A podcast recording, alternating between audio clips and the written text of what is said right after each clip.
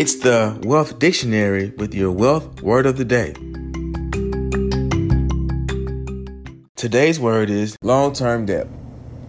Long term debt can be spelled L O N G T E R M D E B T. Long term debt. Uh, any loan product with a total repayment schedule lasting longer than one year is considered a long term debt. In accounting, long term debt generally refers to a company's loans and other liabilities that will not become due within one year of the balance sheet date. Some examples of long term debt include bonds.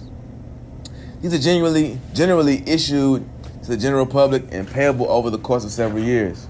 Uh, individual notes payable, convertible bonds, lease obligations or contracts, pension or post retirement benefits, or contingent obligations. If you enjoyed today's podcast, please subscribe, like, and share. With your wealth word of the day, I am Matthias Trulin.